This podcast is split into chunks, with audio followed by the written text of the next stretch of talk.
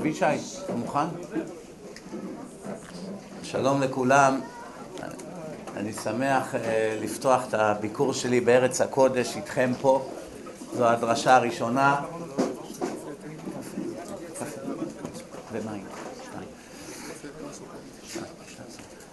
אה, היום, כידוע לכם, יום העצמאות למדינת ישראל.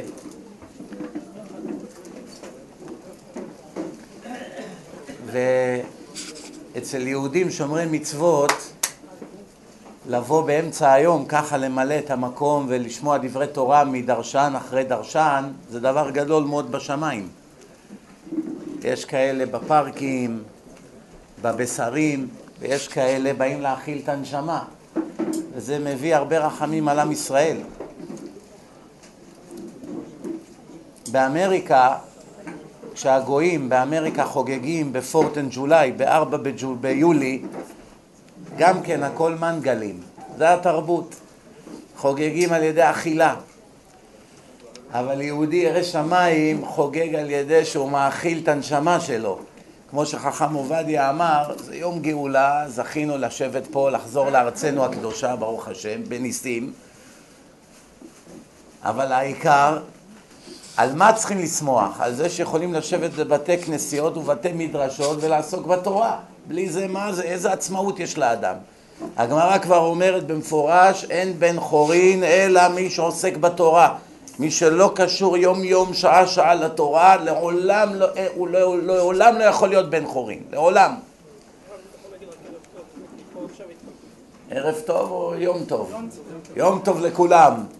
ביום העצמאות הזה אנחנו נדבר גם כמה עניינים דיומא. אני רוצה להסביר איזה מחלוקת רצינית שיש בקרב שומרי המצוות לגבי היום. ככה נלמד משהו קצת תורני לגבי מה זה בכלל יום העצמאות. איפה שאני גר בארצות הברית זה מקום שנקרא מונסי. יש כאן כמה שכבר היו שם, הם יודעים על מה אני מדבר. במרחק של קילומטר אחד מהשני יש שני בתי כנסת. בית כנסת אחד, דגל ישראל, כולם דתיים, ציונים. היום למשל הם אומרים הלל, אני לא יודע אם הם אומרים ברכה או לא, אבל הלל הם אומרים. קילומטר משם יש בית כנסת שזה יום אבל בשבילם. גם כן כולם זקנים, כובעים, אותו סיפור, נראים כמעט אותו דבר. כולם שומרים שבת, גם פה, גם פה, גם פה אוכלים כשר, גם פה אוכלים כשר. גם פה מאמינים בהשם, גם פה מאמינים בהשם, גם כאן מתפללים שלוש תפילות, גם כאן, וכן על זה הדרך. זאת אומרת, מבחינת שמירת המצוות, פחות או יותר אותו דבר. אבל מבחינת האידיאולוגיה, שמיים וארץ. אלה מבחינתם זה יום אבל, ואלה מבחינתם זה יום שמחה הכי גדול שיש. איך זה ייתכן? מה, אין לנו תורה אחת? איך ייתכן ששני שומרי מצוות, אפילו יכול להיות שני אחים, מבחינתו זה אומר הלל, השני יושב בוכה. אני כבר לא מדבר על אלה ששורפים את הדגל וכל הדברים הקיצוניים האלה. אני מדבר מבחינת אידיאולוגיה. חשבתם לעצמכם איך יכול להיות כזה דבר? אז אני אסביר לכם מה שורש, מה שורש המחלוקת, אחת לתמיד נבין. לפני בערך, אה, לא יודע, 60-70 שנה, היה רב גדול מאוד בארצות הברית, קראו לו רב יואל מסטמר. הוא היה רב קדוש, איש קדוש, יש לו ספרים מעניינים מאוד, והוא הראש של כל קהילת סאטמר בעולם. היום יש כבר כמה רבנים לסאטמר, אבל הוא היה הראש. הוא היה קנאי גדול להשם. מסופר עליו שבהונגריה יהודי אחד עשיר מאוד, היה לו מפעל, מפעל בית חרושת עם מכונות לדפוס וכולי. היהודי הגביר העשיר הזה בהונגריה בשנות השלושים למניינם החליט לעשות חתונה מודרנית. דהיינו גברים, נשים, אני יודע, מוסיקה של גויים וכל מה שכרוך בזה.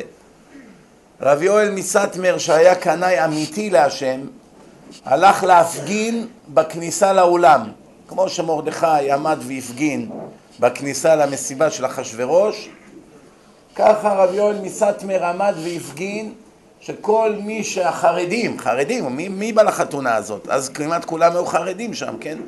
כל מי שבא לחתונה של הגביר העשיר הזה, כדי לחלוק לו כבוד, הוא עמד וצעק שלא תעשה נבלה כזו בישראל.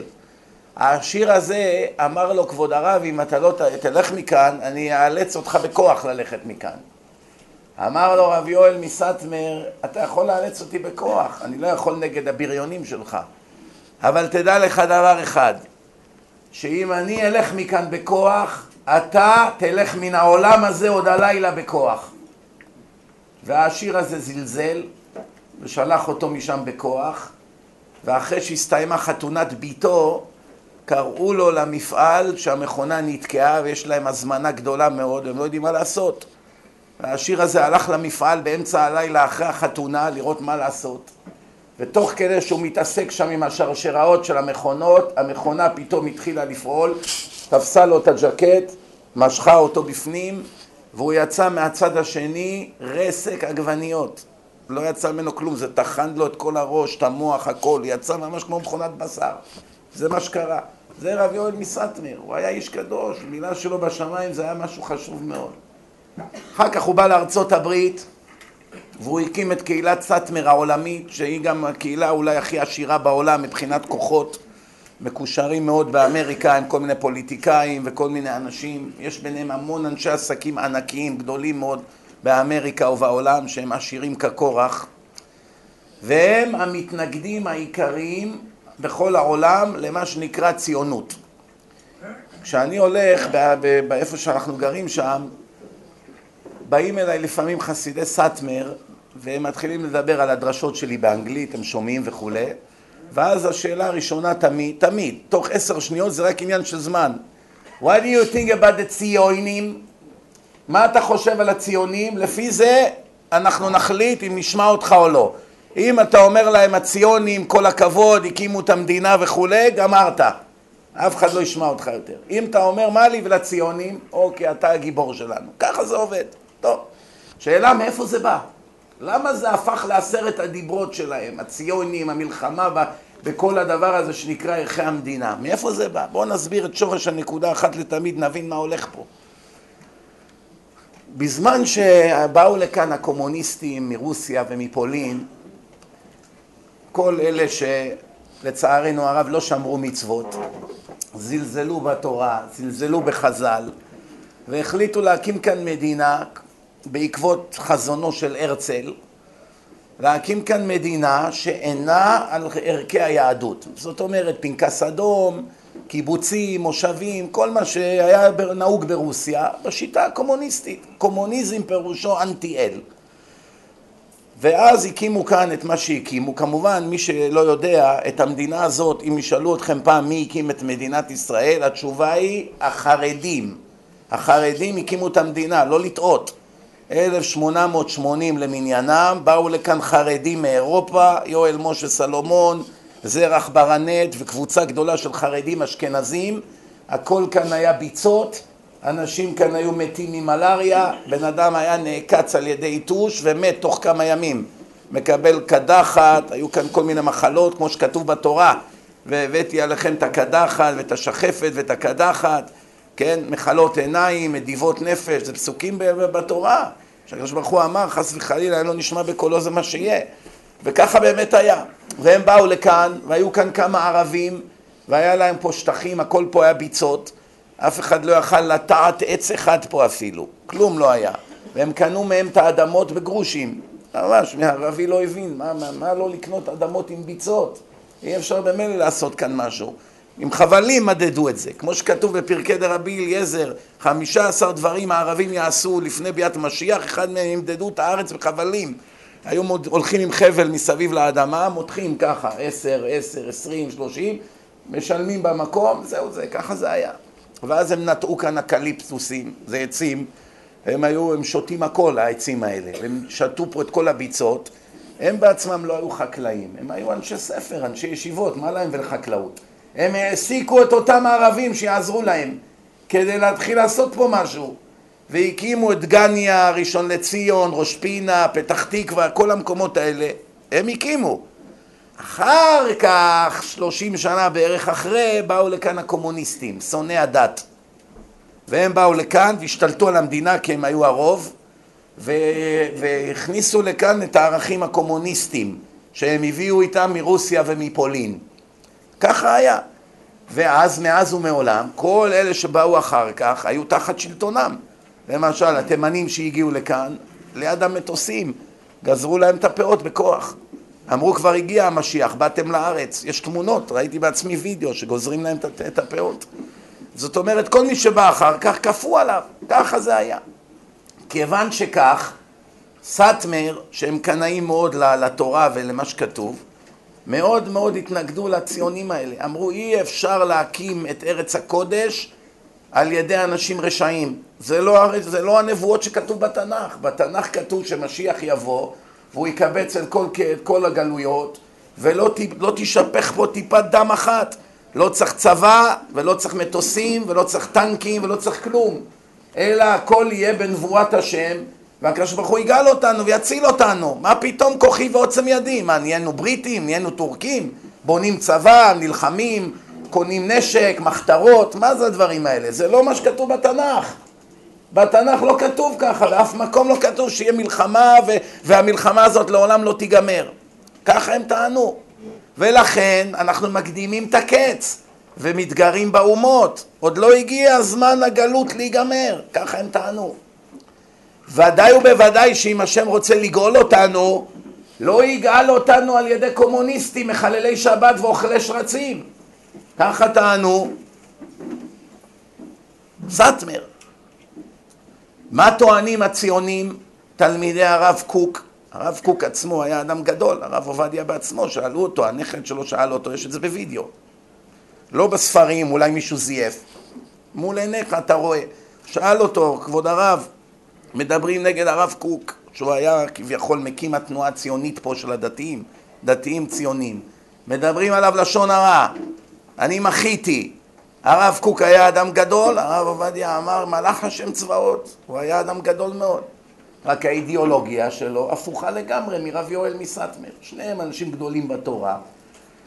בכלל צריכים להבין דבר אחד, יש היום בעיה נוראית בעולם, ובפרט בעולם החרדי. מהי? חוסר סובלנות. לא סבלנות, סבלנות זה משהו אחד, גם זה יש, גם אין סבלנות אחד לשני. יש חוסר סובלנות. מה פירוש סובלנות? שיש אדם עם דעה שונה משלך, אתה לא מסוגל לקבל אותו. אולי הדעה שלו היא כן צודקת. הרי זה ויכוח בינך לבינו, נכון? שני גדולי תורה מתווכחים. זה אומר ימין, זה אומר שמאל. זה אומר מותר בשבת, השני אומר איסור כרת. זה אומר מותר לפתוח פקקים בשבת, זה אומר אם אתה פותח פקק, חיללת שבת, איסור דאורייתא.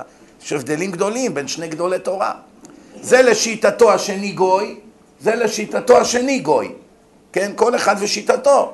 זאת אומרת, אם אתה לא כמוני או כמו הרב שלי, אתה אפס, אתה כלום. עד כדי רצח זה מגיע. רצח מילולי, כן? לא, לאו דווקא פיזי.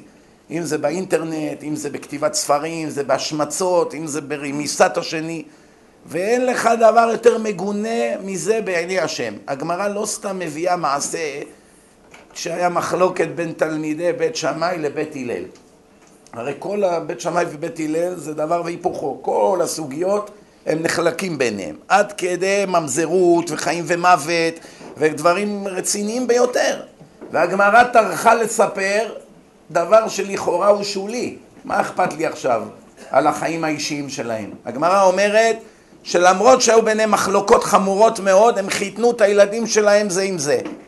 איך יכול להיות? תאר לך עכשיו דתי ציוני, דתי לאומי, מחתן את הבת שלו עם חסיד סאטמר, או הפוך. זה לא מתקבל על השכל, כולם ישאלו מה קרה פה, כנראה אחד מהם בעל מום. משהו פה לא יכול להיות, כן? זה לא ייתכן, זה, זה נגד השכל. אבל בית שמאי ובית הלל, לשיטתו זה כך וכך, לשיטתו זה הפוך, ומחתנים את הילדים שלהם ביניהם. אז מה, אתה תיתן לבת שלך לעשות כמו בעלה שעושה הפוך ממך? לשיטתך זה חילול שבת. ולשיטת החתן שלך זה מותר, ועכשיו הבת שלך תעשה את זה מול העיניים שלך בשבת, ולשיטתך זה כרת. איך אתה מסכים כזה דבר? אלה ואלה דברי אלוקים חיים, זה אנשים לא מבינים. הקדוש ברוך הוא נתן את התורה כמו יהלום שהוא חומר גלם. חומר גלם אפשר לפתח אותו בכל מיני דרכים, ימין, שמאל, מרובע, משולש, עגול, כל אחד כחומר ביד היוצר. זה שאדם הוציא מהתורה הלכה שונה ממה שאתה סובר, זה לא אומר שאתה יותר צודק ממנו. אפילו שאתה משוכנע בזה במאה אחוז שאתה הוצאת את הפסק הנכון. אבל כל עוד יש גדול תורה בעולם שפסק אחרת ממך, חובתך לכבד אותו ולתת לו את כל הכבוד המלא כתלמיד חכם גדול, אף על פי ששיטתו היא הפוכה משלך לחלוטין. אם זה בהלכה ואם זה באידיאולוגיה. למשל, הגמרא מביאה מחלוקת רבי שמעון בר יוחאי ורבי ישמעאל. אם האדם צריך כל החיים שלו לעבוד, או שלעבוד וללמוד. יש מקומות היום בעולם החרדי שאדם שעובד הוא מוקצה. מסתכלים עליו כפושטק. אני אומר לכם, אני מטייל בכל העולם, אני רואה את זה. אה, הוא עובד? לא רוצה את השידור. למה? הוא עובד ולומד, הוא לומד ארבע שעות, אחר כך הולך ומתעסק ורואה חשבון נגיד, או, או, או מנהל חשבונות, או נהג, לא יודע מה, כל אחד והמקצוע שלו. מה יש בזה? הוא גנב? מת, מתפרנס מעמל כפיו. לא, לא, הוא עובד, לא רוצה. ויש מקומות הפוך. מה, הוא לומד כל היום? הוא לא עובד. אז מה, נחיה מתרומות? לא רוצה. הנה, רבי שמעון בר יוחאי, הגמרא אומרת חלק עשו ככה ולא עלה בידם, חלק עשו ככה ולא עלה... איך זה יכול להיות? כל אדם ושורש נשמתו והיכולת שלו. יש אדם נועד ללמוד כל היום. ויש אדם, אם ילמד כל היום, במילא לא יצא ממנו כלום, כי הראש שלו לא בשביל ללמוד כל היום. האדם הזה צריך לעבוד וללמוד. כל אדם ושיטה, וש... לא סתם הגמרא מביאה שתי שיטות. יש אנשים שזו הדרך בשבילם, ויש אנשים שזו הדרך בשבילם. אני אתן לכם ראייה. חכם בן ציון, אבא שאול זצ"ל, באו אליו שני תלמידים שהם למדו חברותה. הוא אמר בשיעור, הרמב"ם אומר, יעלה על הדעת שתלמיד חכם יבזבז את הלילות שלו בשינה?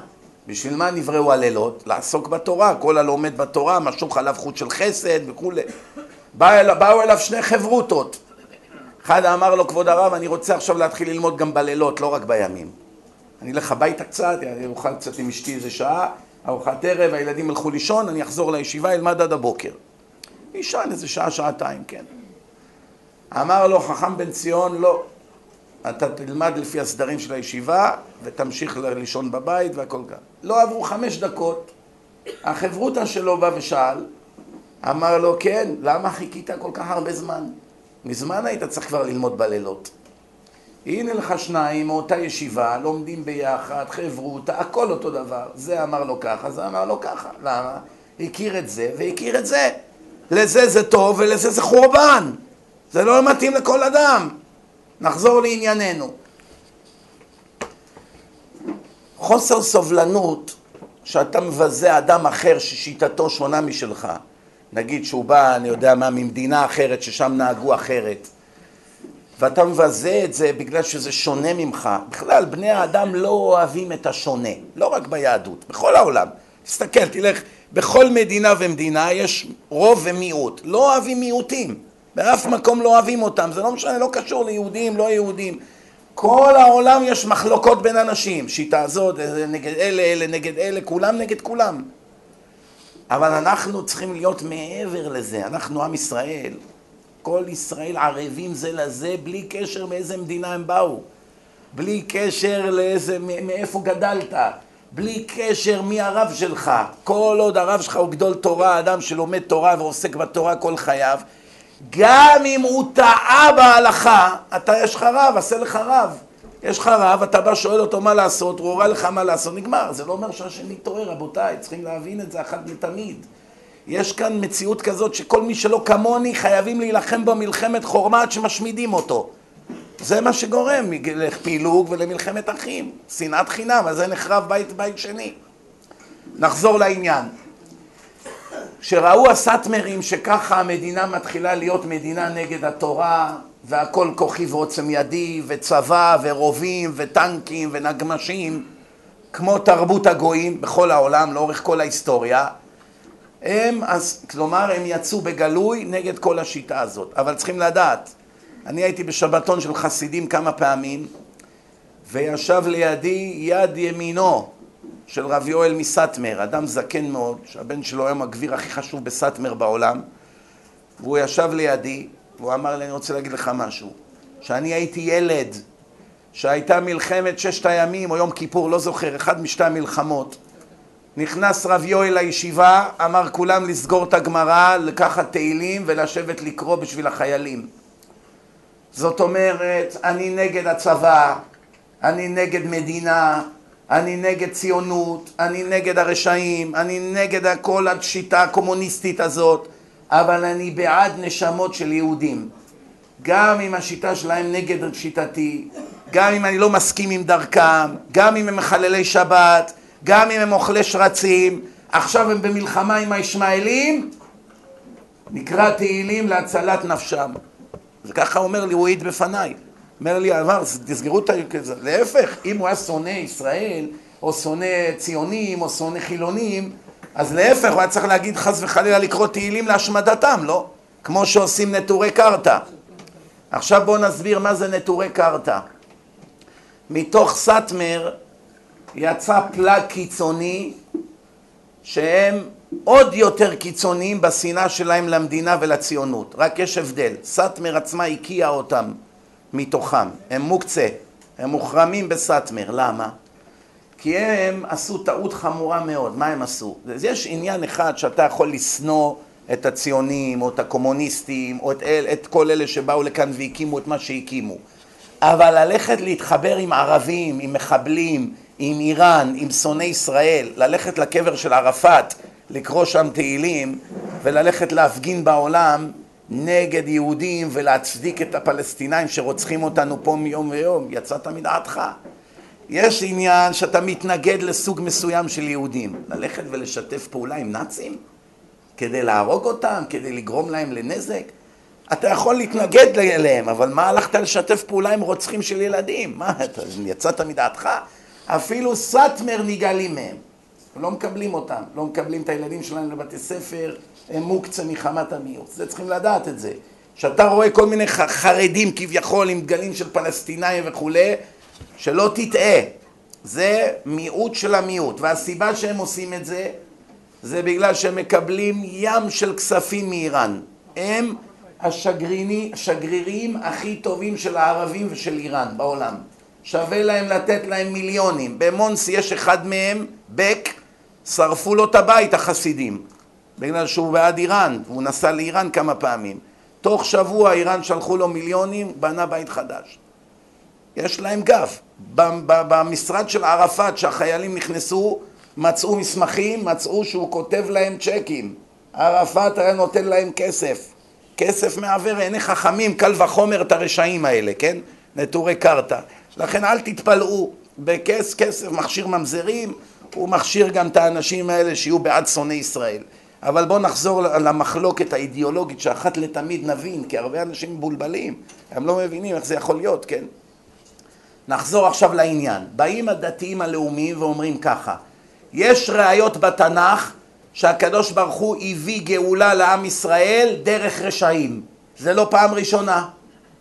למשל, ראינו עכשיו בהפטרה של פרשת מצורע, מדובר שם על ארבעה מצורעים שהיו מבודדים במחנה, והם הלכו והזהירו את כולם שעומדת להיות שואה. זאת אומרת מה, מכל האנשים בעולם, דווקא ארבעה מצורעים דוברי לשון הרע רשעים, דווקא הם הביאו את הישועה לשאר המחנה? מה, השם לא יכול להביא איזה נביא או איזה צדיק או איזה תלמיד חכם שהוא יזהיר את העם? דווקא אלה הרשעים? הנה לך דוגמה אחת. דוגמה שנייה, רבי שמעון בר יוחאי הלך לקיסר כדי לבטל את הגזרה. מי בא לו בדרך? שד. בן תמליון קראו לו. שד. מה אתה רוצה יותר גרוע מזה? שד משחת. בא לו, אומר לו, אני אבוא יעזור לך. כשאתה תגיע לשם, אני אכנס בתוך בת הקיסר, כמו דיבוק, ואני אתחיל לדבר ולהשמיע קולות מגרונה, והמלך, הקיסר, הוא ייכנס ללחץ, זה בת שלו, ואתה תגיד לו שאתה יכול להוציא את הדיבוק הזה, ובתמורה הוא יבטל את הגזרות, וככה היה. הוא נכנס השד, ורבי שמעון בר יוחאי כביכול הוציא אותו, ובאה הישועה לעם ישראל והתבטלה הגזרה. אז הנה לך ראיה שלפעמים הקדוש ברוך הוא משתמש באנשים שליליים, או בשד אפילו, כדי להביא גאולה. אז אתם רואים, זה מביא ראיה מהתורה, ורב יואל מסטמר מביא ראיה מהתורה, שהתורה מדברת נגד רשעים, נגד אנשים עם אידיאולוגיה קומוניסטית, נגד כופרים באל, נגד אנשים שהולכים בכוחי ועוצם ידי ובחוקות הגויים, ומנגד תלמידי הרב קוק, הם באים ואומרים לך, הנה לך ראיות בתנ"ך, שכן היו ישועות לעם ישראל על ידי רשעים. גם במגילה שאומרים וגם חרבונה זכור לטוב, הנה לך גוי שאמר כמה דברים טובים והליץ עלינו יושר. הוא לא בדיוק היה צדיק גדול, כן? לפי חלק מהמדרשים כן היה, אבל בסדר, הבנו את הנקודה. כן, נכון, זהו. עכשיו רק תשמעו דבר אחד שצריכים להבין אותו. היום עברו 70 שנה מאז קום המדינה, וזה התחיל כבר מלפני קום המדינה, 10, 20, 30 שנה לפני. כבר כמעט 100 שנה. באים היום חסידי סאטמר והם אומרים אין למדינה קיום. אז אני שואל אותם, ואני רואה אותם הרבה שם באמריקה, אני שואל אותם, יש לי שאלה אחת אליכם. מה כשבאים לתת ביקורת, כמו יתרו, יתרו בא למשה רבנו ונתן עליו ביקורת, אבל יתרו מיד הביא לו פתרון. תעשה כך וכך וכך, תיפתר הבעיה. לתת ביקורת כדי לקטול בן אדם, להגיד לו שהוא לא בסדר, ובלי להביא הצעות ייעול, זה לא שווה כלום, זה לא ביקורת בונה. כשאתה בא ומדבר עם הבן שלך שעושה דברים לא בסדר, אתה צריך לתת לו אלטרנטיבה. אם תסכים ללמוד עם הרב כך וכך, אני אתן לך כך וכך כסף כל יום. אני אעזור לך ככה, אני אעזור לך שמה, אם תעשה כך וכך, ננסה לעשות ככה. תן איזה הצעה, תן לו תקווה. מה אתה בא קוטל, קוטל, קוטל והולך? מה יצא מזה? אז אני שואל אותם, תגידו, אתם מדברים נגד, נגד, נגד. הנה כבר שלוש דורות גדלו פה. היום החילונים, הם בכלל יודעים מה זה ציונות? קח תאסוף מאה חילונים פה ברחוב, תגיד לי, תסביר לי מה זה ציונות. אף אחד מהם בכלל לא יודע על מה אתה מדבר. יש דתיים ויש חילונים, וזהו. אין יותר ז'בוטינסקי, בן גוריון, הרצל, ציונות, זה נגמר, זה עבר מן העולם. היום יש או שאתה שומר מצוות, או שאתה כופר במצוות. זהו זה. יש שני מחנות פה, שומרי מצוות ולא. מה זה שייך לציונות היום בכלל? מי בכלל ציוני היום? ודבר שני, מה אתם מציעים? שאחרי כל מה שבנו פה אלפים של אלפים של בניינים ובסיסים ובתי חולים, לתת את הכל לשונאי ישראל שישחטו אותנו תוך יומיים? מה אתם מציעים? שתהיה כאן עוד שואה? שישחטו פה שבעה מיליון יהודים? מה אתם מציעים? מהי האלטרנטיבה חוץ מלנבוח בלי סוף? תנו אלטרנטיבה! מה אתה רוצה להחזיר את הגלגל אחור? ואז אני הבאתי להם משל וכולם שתקו. ואני מדבר איתכם על אנשים גדולי תורה, לא היה להם מה לענות. זה היה בשבתון של אלף חסידים, כולם, זה ראש ישיבה, זה ככה, זה דביר גדול. אנשים רציניים מאוד שם. אמרתי להם, אני אתן לכם משל. יש בן אדם בא לרב שלו, יש לו עשרה ילדים, אין לו פרנסה. יש לו נגיד חסכונות, 200 אלף דולר. אומר לרב שלו, כבוד הרב, אני רוצה לפתוח עסק בהרלם. הרלם, אם אתה נכנס לשם בלילה ויוצא חי, מאה פעמים ברכת הגומל, וניקו לך את כל הזכויות. אני אומר, הוא בא לרב שלו, אומר, הציעו לי עסק, משהו משהו, בזיל הזול, 200 אלף דולר, ואני, איך אומרים, מתפרנס בכבוד, עשרה ילדים, ישיבות. אומר לו הרב, לא טוב ליהודי להיות בכזה מקום. אין שם בתי כנסת, אין כלום, אין רוחניות, כל היום תהיה שם עם אנשים. זה לא, זה לא. פרנסה, תבוא ממקום אחר. לא שמה בכל הרב. עשרים שנה חסך 200 אלף דולר, עבד כמו עבד, הלך וקנה את העסק. כן, זהו, אין לו עכשיו כסף. את כל החסכונות שלו שם על העסק. לא שמע בקול הרב. הרב אמר לו, אל תעשה את זה. הלך ועשה. מה עכשיו הקדוש ברוך הוא אמור לעשות? הוא הכניס את הקדוש ברוך הוא למלכוד. ראינו בתנ"ך כמה פעמים שהקדוש ברוך הוא קובל עלינו, שאילצנו אותו לעשות דברים בעבורנו כנגד רצונו. שאתם מטריחים אותי, מטריחים אותי לעשות כל מיני דברים מסוימים. זאת אומרת, אם היה תלוי בי, הייתי מעדיף שלא תעשו. עכשיו שעשיתם, אין לי ברירה. אני מאולץ עכשיו לשנות דברים כדי להציל אתכם. אתם בניי אחרי הכל. הבן שלך הלך עשה מעשה פשע. צריך עכשיו ללכת לשחרר אותו בערבות, אם לא הרוצחים שם ישחטו אותו בצוהר. אתה מאוד כועס עליו. אתה נגעל ממעשיו, אבל זה בן שלך, אין לך עכשיו ברירה, אתה צריך עכשיו לפתוח איזה תוכנית חיסכון, לקחת לו עורך דין ולהוציא אותו ולנסות להציל אותו. נגד רצונך, אבל אין לך ברירה, בעל כורכך אתה בצרה איתו. עמו אנוכי בצרה, בכל צרתם לא צר. אמרתי להם לסאטמרים, רבותיי, עברו 70 שנה כבר, יש מדינה, יש כבישים, יש בניינים, באו לכאן מיליוני יהודים ונולדו כאן מיליונים. מה אתם חושבים עכשיו? היה כאן מלחמה לפני 40 שנה, מלחמת ששת הימים. האדם הכי טיפש והכי עיוור לא יכול להכחיש שהיה כאן נס אלוקי. טייס חיל האוויר בא ללונג איילנד בניו יורק לקורס של טייסים. והטייס שאל את המדריך, אתה כבר שבוע נואם פה, דיברת על כל המלחמות שהיו בעולם, מילה אחת לא הזכרת על מלחמת ששת הימים. אמר לו הטייס למורה הגוי, שהוא בעצמו טייס, בניו יורק. ענה לו הגוי, אתה חכם אתה. אני תפקידי פה ללמד את הטייסים שיטות מלחמה ומציאות. לא ניסים שבורא עולם עשה בשביל בניו. מה אתה רוצה שאני אלמד אותם שיהיה להם נס כמו שהיה לכם? זה רק לכם היה. גם פעם אחת, זה לא יהיה עוד. מה שקרה בששת הימים, שאתם ניצחתם את כולה, הבסתם שבע צבאות ערב, בקושי עוד היה לכם רק צבא מתחיל, נס כזה וכמעט בלי נפגעים. איפה היה כזה דבר? אין, לא היה בהיסטוריה המודרנית ואפילו בהיסטוריה הישנה לא היה. נס כזה. מה אתה מצפה, שאני אלמד את הטייסים שגם להם יהיה כזה נס? שכח מזה. פה מלמדים עכשיו מציאות מה באמת יהיה. ככה הוא ענה לו. וזה באמת מבורר, ואני אמרתי להם את זה לסאטמרים. אמרתי להם, אתם מה, אתם לא רואים לנגד עיניכם? השם נאלץ לעשות לנו ניסים כאן כל יום. זה לא אומר שאנחנו לא נענשים וכל יום יישפך כאן דם. 70 שנה לא היה יום שלא נשפך פה דם. משלמים על מה שעשינו, כן. אבל בין זה לבין להשמיד את כולם או לתת את המדינה לשונאי ישראל שישחטו את כולנו, זה לא אלטרנטיבה, זה מהפח אל הפחד. לכן אין ברירה, כמו שהשם השלים עם המצב שכפינו עליו, נכון, זה היה אמור להיות ללא מלחמות, ללא צבא, זה היה אמור להיות על ידי אליהו הנביא ועל ידי משיח שיבוא ולא תשפך כאן טיפת דם ואף גוי לא יצייץ וכולם יבואו לכאן על כנפי נשרים, נכון, אבל זה כבר לא קרה, זהו, זה באו עכשיו לכאן ונלחמו בכוח.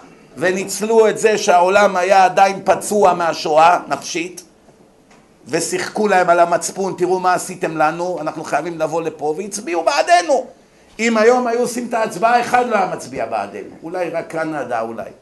אולי ארצות הברית, זהו. הצביעו, הרוב הצביעו בעדנו, שנבוא לכאן ונקים מדינה. לא בעד זה, הנה, אתם רואים שהם מכחישים אפילו שירושלים שלנו. אפילו מכחישים שבית המקדש היה. האנטישמים הרשעים האלו. אבל היה עת רצון. ניצלו את זה מבחינה פוליטית, ובאו והתחילו פה להילחם, והנה לנו מדינה. 70 שנה של קרבות בלתי פוסקים. אבל אמרתי להם, עכשיו הבן אדם הלך קנה את העסק בהרלם. הקדוש ברוך הוא צריך להאכיל את אשתו, את העשרה ילדים שלו, אפילו שהוא עשה מעשה נגד רצון השם ונגד מה שהרב פסק לו. אבל השם בעל כורחו לא ישאיר עשרה ילדים לרעוב למוות. אין ברירה. בדרך שאדם רוצה ללך, מוליכים אותו. הבנתם? לכן זו המציאות, נגמר הסיפור. הם צריכים כבר להבין שהאידיאולוגיה שהייתה בזמן רב יואל מסטמר הייתה. אין, אי אפשר לחזור עכשיו 70 שנה אחורה ולהתנהג כאילו שום דבר לא השתנה. המציאות בשטח השתנתה, יש היום מדינה וזהו זה. וגם עוד עניין אחד, עוד עניין אחד, לפני שמסיימים. עוד עניין אחד, אתמול היה יום הזיכרון. היום יום העצמאות. קשה מאוד לעשות כזה מעבר חד של 180 מעלות מצד לצד, יום אחד של אבל ובכי. כמעט 30 אלף חיילים נהרגו כאן מאז קום המדינה, וכל מיני קורבנות טרור, ופתאום עכשיו ליום של שמחה וזיקוקי דינור שעה אחרי, זה קצת קשה. אלה שקבעו את התאריכים, אני לא יודע בדיוק מה היה להם בראש, איך אפשר לעבור מאבל כזה עמוק לשמחה כזאת גדולה תוך שעה, זה קצת קשה. זה, לא יודע, מבחינה נפשית זה מאוד קשה, מי שקצת שמע את ההורים השכולים ומה עובר עליהם. יש במדינה הזאת מאות אם לא אלפי הורים שכולים שמהיום שמת להם ילד הם לעולם לא תפקדו יותר, לא בעבודה, לא בביזנס, לא בחיי האישיות שלהם, עם שאר המשפחה, הם נכנסו למראה שחורה, יש כאן אנשים בבתי הקברות, הם יושבים כל יום מהבוקר עד הלילה ליד הקבר של הבן שלהם, זה מה שהם עושים. כל יום הם קמים בבוקר, לוקחים אוטובוס, נוסעים לבית הקברות, יושבים שם ליד הקבר, לא זזים משם עשר שנים! כל יום! אובססיביות נוראית, הבן אדם הורג את עצמו כל יום מחדש. איך זה יכול להיות? אדם מסרב להתנחם? אני תמיד אומר, אחד הסיבות שאנחנו סובלים הרבה בחיים זה חוסר ידיעה. אם היינו יודעים הרבה תורה ואיך הכל עובד, הרבה מהדברים שאנחנו הורגים את עצמנו עליהם ובוכים עליהם לא, היו, לא היו מזיזים לנו כל כך. למשל, אני אתן לכם דוגמה. אם עכשיו חס וחלילה אדם נפטר לו ילד, לא עלינו, לא יודע מה, נדרס, אסון נורא, ומיד השם היה בא אליו ואומר לו, אל תדאג, אל תדאג, אל תבכה. אני מגלגל עכשיו את הילד שלך להיוולד לגדול הדור. הוא יגדל עכשיו במקום הכי טוב, הוא יהיה בישיבה הכי טובה, והוא בעצמו יהיה גדול הדור. פשוט ראיתי שאיפה שהוא חי אצלך בשכונה וזה לא יצא ממנו כלום, לטובת הנשמה שלו העברתי אותו להיות הבן של הגדול הדור. לכאורה. עכשיו, מתוך הבכי והצעקות והאבל, זה היה צריך להפך לצעקות של שמחה? מה אתם אומרים? או שעדיין היית עצוב? אף על פי, נכון שזה קשה כי אתה מתגעגע לילד ואתה יותר בוכה על עצמך מאשר עליו כי הילדים הם במילא הולכים לגן עדן, עוד לא חתרו עד גיל בר מצווה אתה יודע את זה, קראת את זה בספרים לפחות פעם אחת, נכון? אז מה אתה בוכה? נכון? זה כמו אימא שהבן שלה הולך מאמריקה לישיבה בירושלים היא לא תראה אותו עכשיו שישה חודשים היא יודעת שהוא הולך למקום הכי טוב בעולם ובכל זאת היא בוכה בשדה תעופה. מה את בוכה? הילד שלך הולך לגן עדן, עכשיו ילמד, עוד שישה חודשים יחזור כבר מלומד, אה, אישיות, מתבגר במקום חיובי. אדם בוכה על עצמו. לא רק על הילד, על עצמו הוא בוכה. שעכשיו אני חסר לי את הכיף שהיה לי. הכיף שהיה לי עם הילד או עם הילדה הזאת כבר לא יהיה, אז אני בוכה על מצבי, לאו דווקא על מצבו. אבל למשל, כמעט כל האנשים חוזרים בגלגול, כמו שרואים, היום כל אדם שאתה מהפנט אותו, הוא מדבר בשפות אחרות מהחיים הקודמים. כולם כאן גלגולים, בודדים הם נשמות חדשות, הסטייפלר אמר.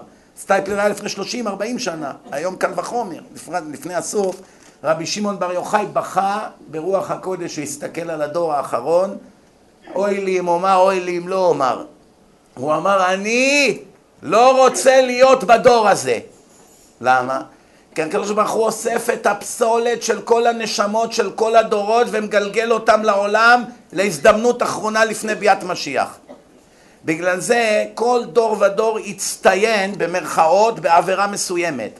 דור של אה, גילוי עריות, דור של שפיכות זמים, דור, דור של שנאת חינם, דור של עבודה זרה. היום יש הכל. הכל, בכל מכל כל. אין היום דבר שהדור לא מצטיין בו לצערי הרב. למה? הקדוש ברוך הוא גלגל, כמו שרבי שמעון אומר, את כל הפסולת של כל הדורות לצ'אנס האחרון. כולם כאן גלגולים. עכשיו, אם אדם נפטר, סביר להניח שהשם ייתן לו עוד צ'אנס ויחזור עוד פעם בגלגול. עד החריצת דין הסופית, שכל אדם יקבל מה שמגיע לו בעולם הבא וכולי. בדרך כלל כולם חוזרים בגלגולים. אז אם עכשיו אדם נפטר, חייל או ילד, וכולם בצער נוראי, סביר מאוד להניח שהוא מיד יתגלגל חזרה לעולם. אז קודם כל, מה אתה יושב ליד הקבר שלו עשר שנים? הוא כבר בעולם, הוא כבר בן שש, בן שבע, הוא כבר איזה ילד מאושר באיזה מקום פה. אולי הוא יושב באיזה תלמוד תורה ולומד, אולי הוא בכלל בגן עדן. אולי הוא הרוגי מלכות, אולי הוא מת על קידוש השם, אז בכלל הוא במדרגה הכי גבוהה בגן עדן. אז מה אתה בוכה? אלא רבותיי, אנחנו בוכים על עצמנו. זו אובססיה. אנחנו לא יכולים לצאת מזה. ויש כאלה אנשים שברגע שקרה להם לא עלינו טרגדיה אחת, הם זהו, הם לא מסוגלים לחזור לתפקוד. הקדוש ברוך הוא אומר לאדם, אני בראתי דבר שנקרא שכחה. שכחה זה דבר טוב או דבר רע? שעכשיו נסעת לשדה התעופה שעתיים ויש לך טיסה ואתה הולך עכשיו לאיזה פגישה עסקית של מיליונים ופתאום שכחת את הדרכון. זה ודאי דבר רע. חרב עליך עולמך עכשיו, התכוננת שישה חודשים לפגישה, מרוב לחץ שכחת את הדרכון. עד שתחזור וזה, הלכה הטיסה, הלכה הפגישה. אז זה טוב או רע? תלוי. בעיקרון זה נברא למטרה טובה. אם לא היה שכחה, אדם שקרה לו אסון, הוא יושב על הרצפה ובוכה, ככה הוא היה בוכה עד שמת. הוא לא יכול לקום על הרגליים ולחזור לשגרה, לעולם. כי כל דקה אותו כאב כמו בדקה הקודמת, ובדקה הבאה אותו כאב כמו בדקה הקודמת, ובעוד שנה אותו כאב כמו ברגע שזה קרה, כי אין כזה דבר שכחה. אין התאוששות. אלא מה? יש בעיה עם המתנה הזאת שהשם נתן לנו. איך אומרים? איליה וקוצבה. יש איזה שני חברים, ראובן ושמעון. ראובן אומר לשמעון, אני יודע שאתה חייב כסף לכל העולם, והנושים דופקים לך בדלת ומבזים אותך, ואני, יש לי עצה בשבילך. מהרגע הזה כל מי שבא, תתחיל לעשות פרצופים של קוף, תקפוץ על השולחן, תקפוץ כמו צפרדע, תדבר כל מיני שטויות, תשיר, תבכה, תצחק. אומר לו, מה הפשט? אומר לו, יבינו שאתה השתגעת, יעזבו אותך לאט לאט.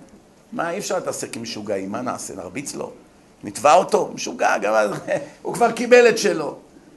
ככה יעזבו אותך כולם.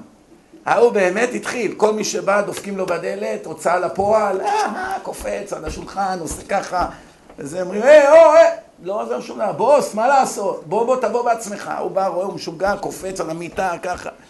אומר, טוב, עזבו אותו, איך אומרים? כאשר עבדנו, עבדנו. לאט לאט תוך חודש עזבו אותו כולם. עכשיו שהוא התנקה מכל החובות, בא החבר שלו ראובן, אומר יאללה עכשיו שפטרתי אותך מכולם, תשלם לי את מה שאתה חייב לי. קופץ על השולחן, אה, זה לא ככה. אומר לו, על מי אתה בא לעבוד? אני לימדתי אותך את הטריק הזה, אתה משתמש בו נגדי? זה מה שהשם אומר לאדם. אתה לא מתבייש? אני נתתי לך תרופה נקראת שכחה שתעביר אותך מהאסונות ותוכל להמשיך לתפקד, אתה משתמש בשכחה הזאת נגדי? שמנת אבית כסית ואיתו שלא? ישמר לך פן תשכח את השם אלוקיך כי הוא הנותן לך כוח לעשות חיל, חצוף שכמוך. מה שנתתי לך בתור מתנה, לקחת את זה והשתמשת בזה נגדי. שלא לדבר על החמצן ועל האוכל ועל הבית, אישה וילדים ושכל, כל מה שנתתי לך, גם בזה אתה משתמש נגדי. אבל בשכחה אתה משתמש נגדי, שכחת אותי? זו המציאות רבותיי. צריכים לדעת, יש דברים לא מובנים פה, לא מובנים, אתה לא יכול להבין, אתה רואה אנשים הולכים מבזים חיילים, מרביצים להם, יורקים עליהם, קוראים להם בשמות, קשה להבין איך זה ייתכן כזה דבר. הדבר הכי בסיסי ביהדות שעליו כל התורה עומדת זה הכרת הטוב.